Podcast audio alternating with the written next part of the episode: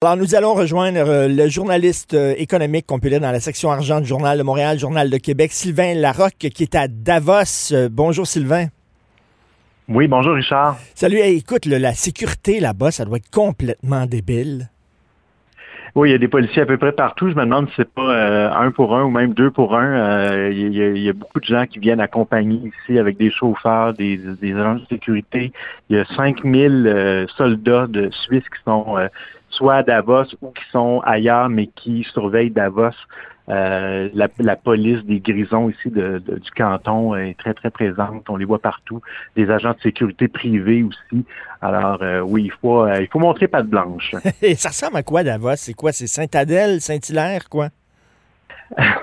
plus Saint-Adèle, je dirais, ou Saint-Sauveur, mais avec des montagnes un peu plus hautes et des boutiques un peu plus luxueuses et des prix plus chers.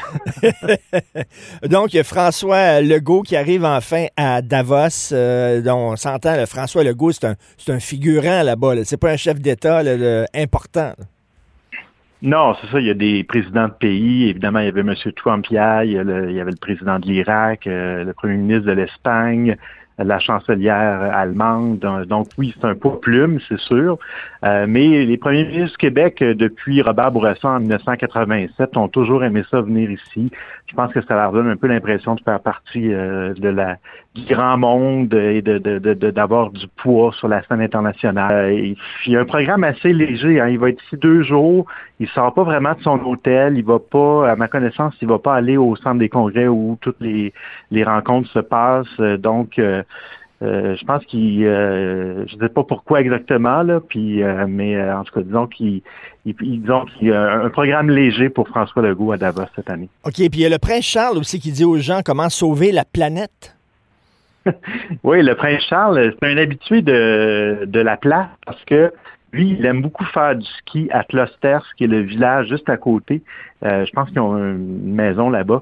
Puis ils viennent souvent, ils sont venus d'ailleurs avec euh, leurs enfants, euh, William et Harry, dans le temps de la, princesse Diana et tout ça. Il y a des photos. Il y a même une remontée mécanique qui s'appelle, euh, qui porte le nom du prince Charles. Donc, ah, il vient de faire du ski, mais là, cette année, il a décidé de travailler un peu.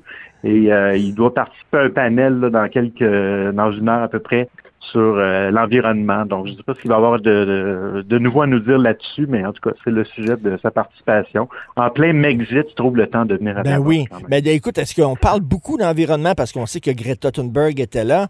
Euh, d'ailleurs, il y a un petit accrochage, il y a eu un accrochage avec Donald Trump parce que l'environnement est un thème majeur cette année? Oui, c'est vraiment un thème majeur cette année. Euh, Greta Thunberg était ici l'année passée mais on la connaissait pas beaucoup. Et là, elle est connue cette année, donc euh, là, évidemment, elle a attiré beaucoup les regards. Euh, elle était au discours de M. Trump. Euh, et Davos, l'organisation du forum, évidemment, essaie un peu de montrer patte blanche pour pour dire qu'ils font des choses pour l'environnement. Ils encouragent les gens à marcher plutôt que de prendre des véhicules. ils ont même dit aux participants de ne pas venir en jet privé si possible. ils ont pris l'autobus, quoi. je ne sais pas si le message a été entendu. Ben, ils peuvent prendre le train. Le train, c'est très bien en Suisse, mais euh, beaucoup de gens préfèrent prendre leur voiture privée et on voit des embouteillages, il y en avait encore ce matin à Davos, de, toutes ces voitures Mercedes noires. Euh, euh, c'est fou la pollution que ça cause Davos. Mais oui, est-ce qu'elle est, est, est traitée comme une star, Greta Thunberg, là-bas? Ben là, ça, passe blanche, ça, qui est la passe des gens euh, importants. Moi, j'ai pas la passe blanche, j'ai la passe jaune des journalistes. Alors oui, je pense que Davos euh, sent qu'il faut bien l'accueillir parce que s'il l'accueillait pas, euh, je pense que ça se retournerait contre eux. Euh, oui, je pense qu'elle a été bien accueillie. Je sais pas si elle est encore ici. Je sais pas s'ils l'ont bien logée dans un un appartement très confortable ou luxueux, euh, je sais pas. Il y a Davos aussi qui est euh, prise d'assaut euh, par les gouvernements de pays émergents qui veulent se faire voir à l'international, veulent prendre le micro, là.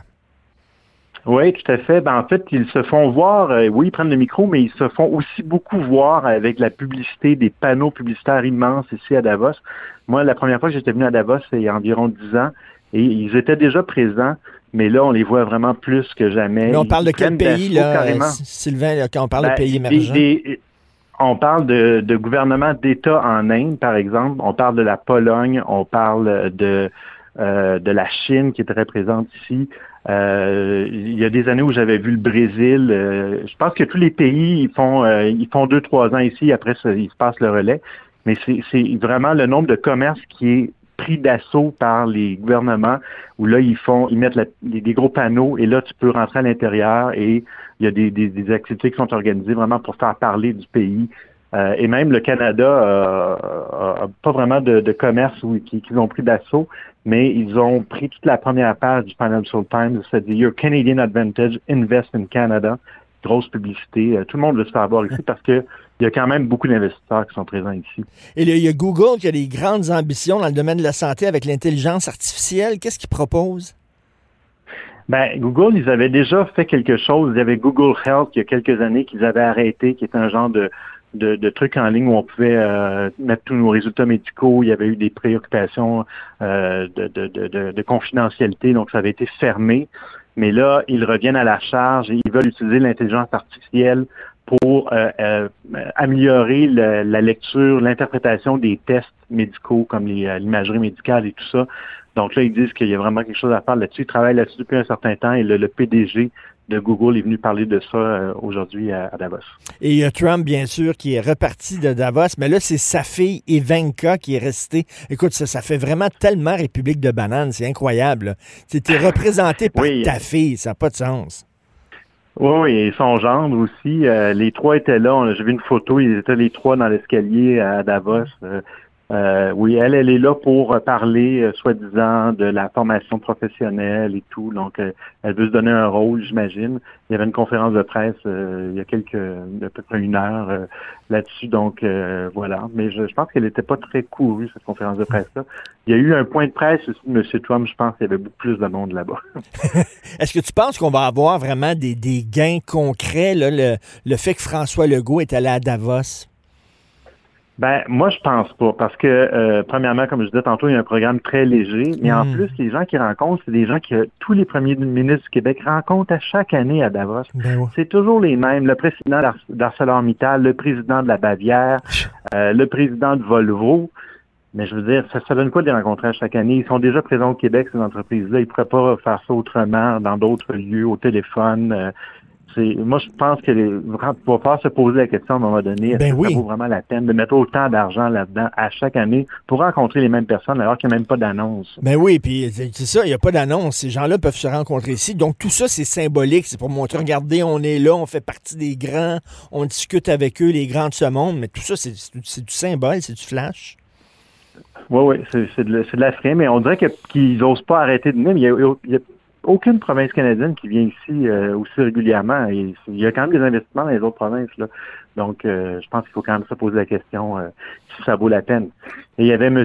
Sabia de la Caisse de dépôt qui devait venir et qui a annulé au dernier moment. Je ne sais pas si c'est parce qu'il a eu peur que de donner une mauvaise image en, avec, en finissant son mandat ici à Davos, parce qu'il finit son mandat dans, dans quelques jours. En tout cas, il a décidé de ne pas venir finalement. Ben oui, tout ça, c'est un peu c'est un peu du flash. Merci Sylvain. J'espère que tu vas avoir quand même un petit peu de temps libre pour faire un peu de ski. On verra bien, on verra bien. on te lit dans le Journal de Montréal, le Journal de Québec. Merci beaucoup, Sylvain Larocque. Salut. Merci, bonne journée.